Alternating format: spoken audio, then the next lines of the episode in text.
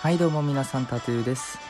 いや最近寒くなってクリスマスも近くなって癒しが必要となってくる時期になってきたのではないでしょうか。皆さんクリスマス癒してくれる相手はいますか？癒してくれるものといえばやっぱり動物ですよね。クリスマス相手がいない人は、えー、僕が大好きなハムスターをおすすめしたいと思うんですけどそうです。今日はこの BGM と一緒にハムスターを紹介していきたいと思います。これ今回の話を聞けばみんなハムスターを飼いたいなって思うような話をしていきたいなと思っています。まずハムスターやっぱり第一はあのサイズ感モフモフ感でめちゃめちゃ可愛いですよね。なんといってもあの小ささ。手に収まってしまうあのサイズがもうなんとも可愛い。自分が飼ってるのはキンクマっていう種類とジャンガリアンの2匹なんですけどどっちもオスで今ちょうど2年目ぐらいなんですけどいやどっちも本当に可愛さでは捨てがたい。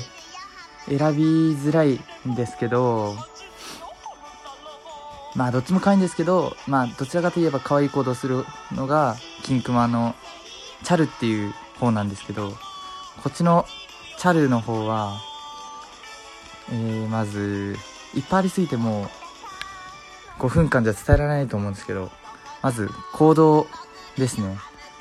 ご飯食べる仕草とか、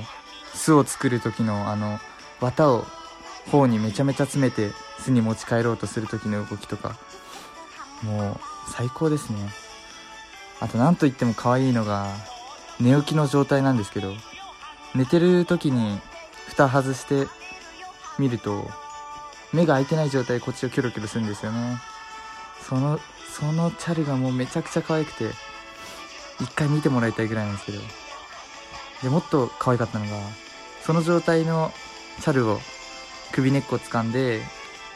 もう首根っこ掴んだ時もまあこちらの意のままっていう感じでキョロキョロしながらこちらの動きに身を任せてって感じで。で、手の中に仰向けで置いたんですけど、その時にブロッコリ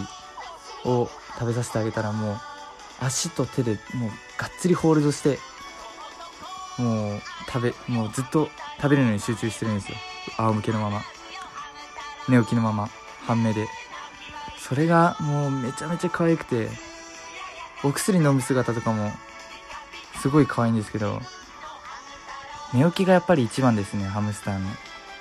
可愛い瞬間というのは。あと、黒の方ですと、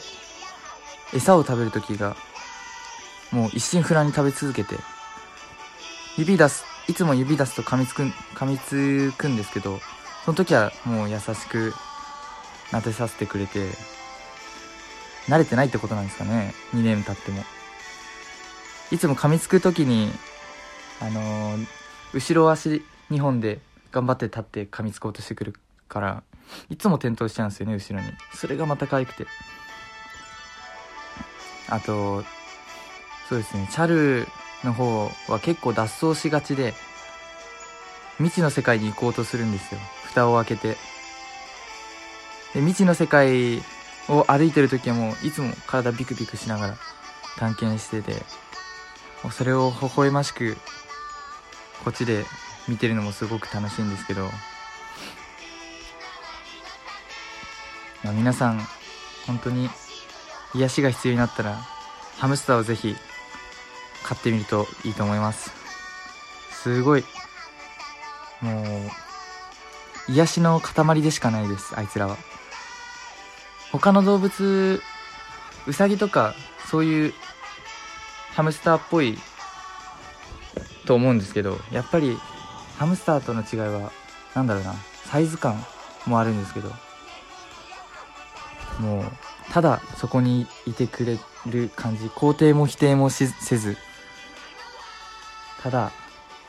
癒される存在としていてい続けてくれる。っていうのがもうすごいですね。ハムスターは。